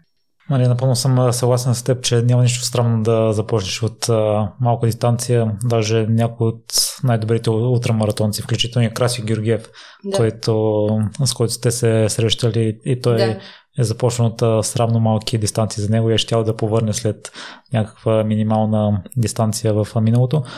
А съгласен съм с теб и за цената. Преди известно време чух една, може би, английска поговорка, за първ път я чух и ми остана в главата. На английски има Рима, аз ще кажа на български. Добре.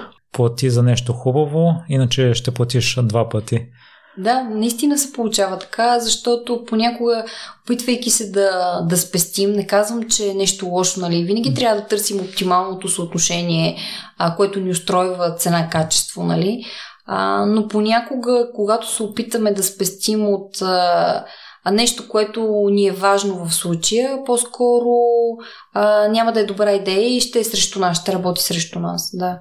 Искам се да те питам и за чорапите. Да. Като споменал за тичане между да. задачите, един активен човек в ежедневието, дори да не спортува активно, може да навърти голям километраж. Има ли голяма разлика между чорапите, които са с различни пръсти? Пръсти, да. да. Или стандартния тип? Има огромна разлика. Индиджи чорапи са страхотен бранд. Всъщност те са основоположника на чорапите с пръсти. А, идеята е, първото нещо е чорапа да не ограничава естествената позиция на пръстите, когато минава стъпката, независимо дали е бягане или ходене, защото пръстите със сигурност имат нужда леко да се отворят, когато стъпката минава през тях. Нали, обичайно чорапите ни събират пръстите доста, доста сериозно. А, тоест, тези чорапи позволяват анатомично да се подредят пръстите. Аз ги нося лично дори в ежедневието, защото пък имам някаква деформация, нали? Те ме спасяват от а, други ефекти, които ми се случват. А, и всъщност ултрабегачите пък харесват тях, точно защото няма вероятност да има триена между пръстите, изпотяване, влага, нали? А при утра дългите бягания всеки един дискомфорт се превръща в голяма пречка да, да завършиш предизвикателството. Така че всъщност те играят, чорапите и джиджи с пръсти играят много добра роля в превенцията от мазоли. А, така че в началото е много странно човек обувайки такива чорапи. Не знам дали си ги пробвал, но това е като дете да се учи да слага ръкавичка, докато си нацели всеки пръст, да влезе в правилната къщичка и е много забавно. След това вече не ти прави впечатление. Хората, това, което съм получавала като обратна връзка, те се притесняват дали няма да имат дразнение, защото си го представят примерно както като носим джапанки, как имаме нещо между пръстите и то в някакъв момент ни дразни или ни подпира. Всъщност чорапа не се усеща. Ако е правилният размер. Аз мога да потвърдя, че са много удобни. При положение, че цял ден кръкани в обувката, се очудвам, че не се развива такава ниша за ежедневните ни нужди, защото и, и там могат да са Не съм се замислила, Миро, аз ги ползвам в ежедневието, както и Иво моят съпруг, той също ходи само с такива чорапи. Ние си ги ползваме в ежедневието, ма някакси през моите призма е по-скоро си ги ползваме, просто защото си ги продаваме, нали, си ги харесваме и вярваме в концепцията им.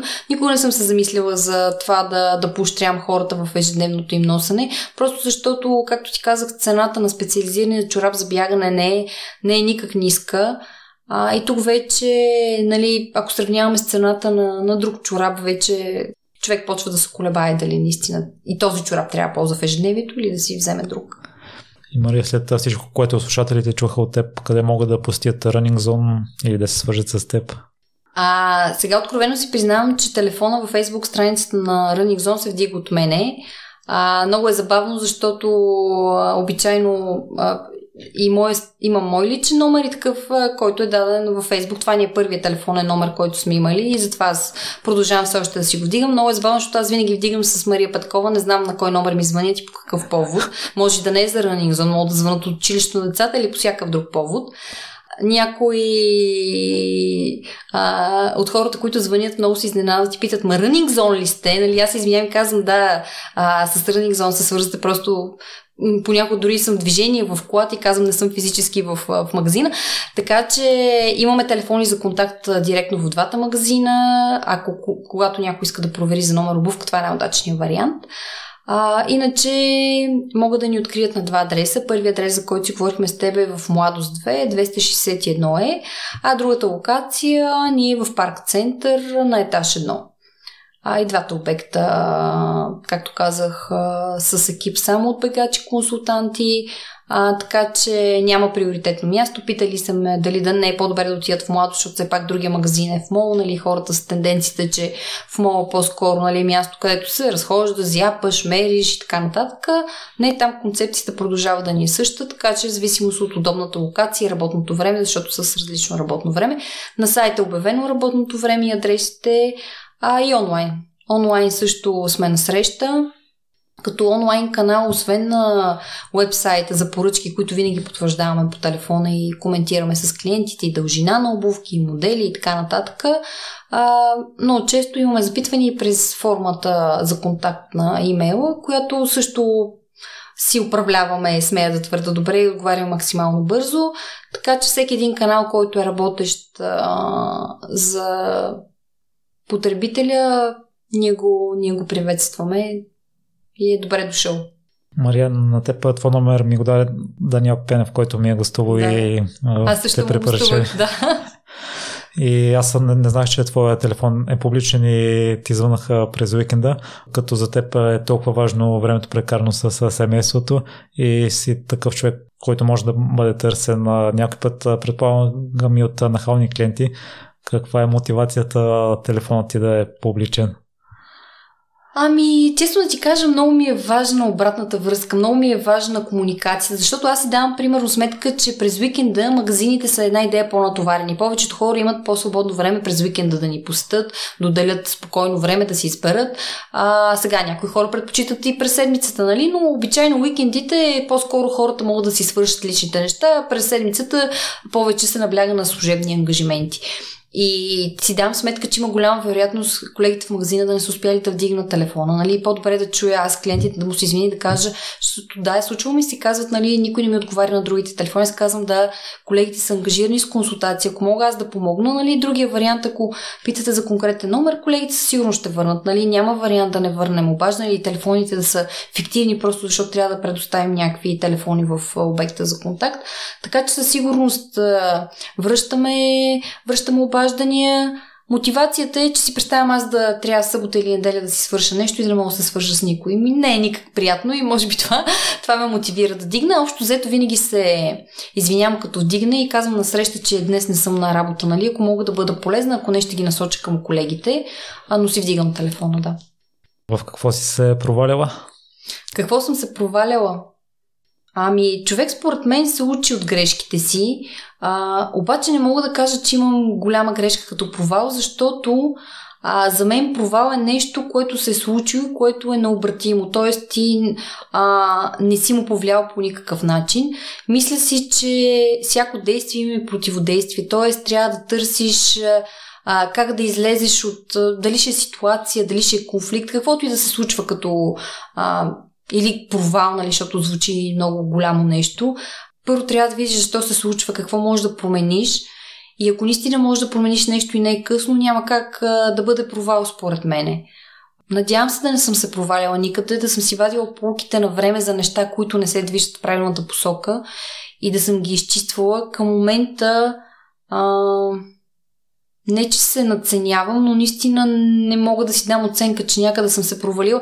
Просто наистина, защото винаги съм а, съм търсила вариант, решение. Правил съм грешки, не да не съм правил грешки.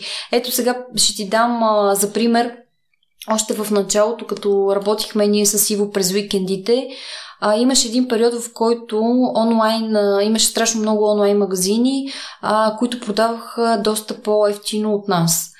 И ние се сблъскахме с ситуацията, в която консултираш един клиент един час, той си записва обувките, снима си ги с телефона, т.е. на него трябва модела, номер, абсолютно всичко, на теб картината почва да се изяснява в този момент и той си тръгва с, с нищо и аз имах за един ден няколко такива клиента един след друг. Естествено, на всеки се опитваш да обърнеш внимание.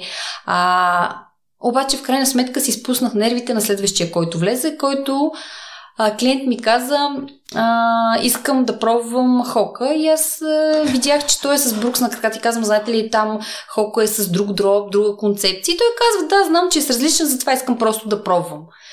И аз тогава се отнесах много грубо, а, не си спомням какво му казах, може би така ми изнася по-добре да не си спомням, но знам, че успях да го обида този човек и той си тръгна, след което аз много размишлявам върху действията си. Аз съм много емоционална, много размишлявам и като цяло се опитвам да навлизам в пространството на хората, т.е. да не се налага някой да обидя, да нагрубя или нещо подобно, защото а, всеки за себе си е прав. Нали? Опитвам се да стане и страната на другия човек. А, той беше написал единица във Фейсбук, а ние нямахме никакви лоши оценки там. Така всъщност почнахме да нищим кой е той човек. Оказа че той ни е редовен клиент, който Иво се пропознава, както и колегата, който тогава работеше в магазина. Той ни е редовен клиент, бяга, водил е баща си, правил му подаръци по разни поводи, обувки за бягане.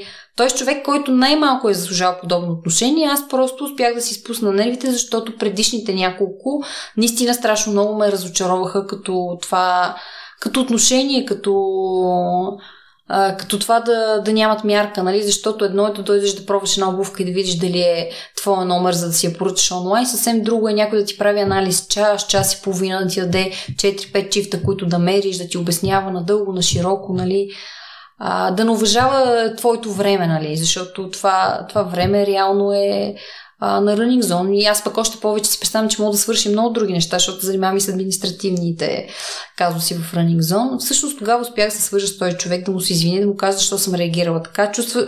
Много зле се чувствах. И ми беше толкова гадно, че имаме единица във Фейсбук. Беше ми гадно, че съм си спуснала нервите и съм била предубедена към човек, просто защото преди това съм се разочаровала от а, предишните а, клиенти, които са а, които си идвали. Много гадно беше. Ние след това се видяхме, говорихме си, нали. Аз успях и на живо да, да се извиня, така че да ми олекне, защото на мен страшно много ми тежеше и това, че съм се отнесъл по такъв начин с човек, който най-малко е заслужавал, нали. И тогава си дадох сметка, че а, монетата има две страни и че, както и с теб си говорих в предварителния разговор, по някакъв повод засегнахме подобна тема, че всъщност дори клиента, който не си е купил и в който сме инвестирали време да му разкажем, да му обясним, той го е направил най-вероятно, защото от гледна точка на цена му е изключително важно да намери най-добрата цена заради доходите си и така нататък. По-вероятно, ако има по-добри доходи, ще дойде отново при нас, ще плати цялата цена. Или пък другия вариант е да каже на негов приятел, че е доволен, че наистина сме се отнесли с отношение към него, че сме били полезни и има голяма вероятност неговия приятел пък да си купи от нас не онлайн. Така че монетата има две страни. Та, да, им, имала, съм, имала съм неща, които не съм правила по правилния начин, а, но смея да твърда, че, че съм си давала сметка и, и съм гледала да, да ги променя. Коя е най-голямата полка, която смяташ, че си е извлякла от тях, Мария? Полка от а, работата ми в Running Zone или като житейски опит? Като житейски опит, нека бъде. По-скоро като житейски опит. Да, той ежедневието, като ми е свързано и с Running Zone, пак си става и Running Zone житейски опит. Ами, не знам, мисля, че човек трябва да бъде а, трябва да бъде добър, да бъде честен, а, да бъде откровен а, и винаги да се поставя на мястото на другия. Тоест, а, да се отнасяш така, както бих искали да се отнесат с тебе и, и да се държиш така, както искаш да се държат с тебе, да, да не се поставиш другия в ситуация, в която ти не искаш да попадаш. Така че смятам, че човек а, трябва да е добър, не трябва да. Не трябва да не знам, не трябва да бяга от тези устои, нали? Понякога има някакви трудности, има някакви предизвикателства, а, но трябва да запази доброто в себе си, да бъде искрен, да бъде честен. И мисля, че, че тогава нещата дори от само себе си понякога, понякога се, се подреждат. Мисля, че това е най-важното. А с какво се гордееш най-много? Ами, аз се гордея най-много с, често казвам, с семейството си, че сме едно стабилно семейство, щастливо семейство. А, не казвам, че, а, че сме идеални, че няма някакви спорове между нас. А, децата вече растат, както казах, дъщеря ни има вече навлиза в пубертета, постоянно обяснява, че сме възрастни и мислим за коравяло, в 20 век живеем още и така нататък. Та в крайна сметка нещо, с което най-много се гордее, е гордее семейството.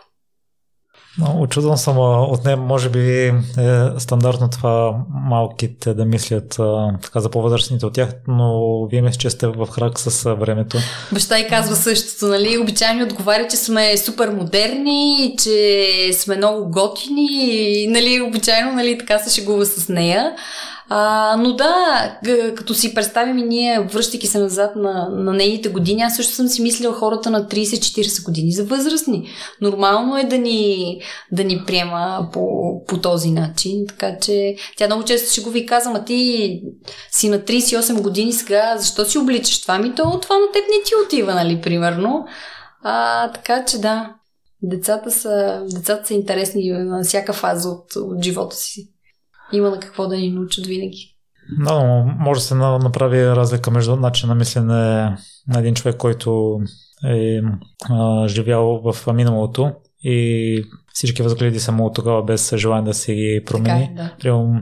Аз забелявам, че баща ми е именно такъв, докато майка ми откакто започна да слуша подкасти, си промени мнението и отношението по някои въпроси. Отвори мирогледа, да.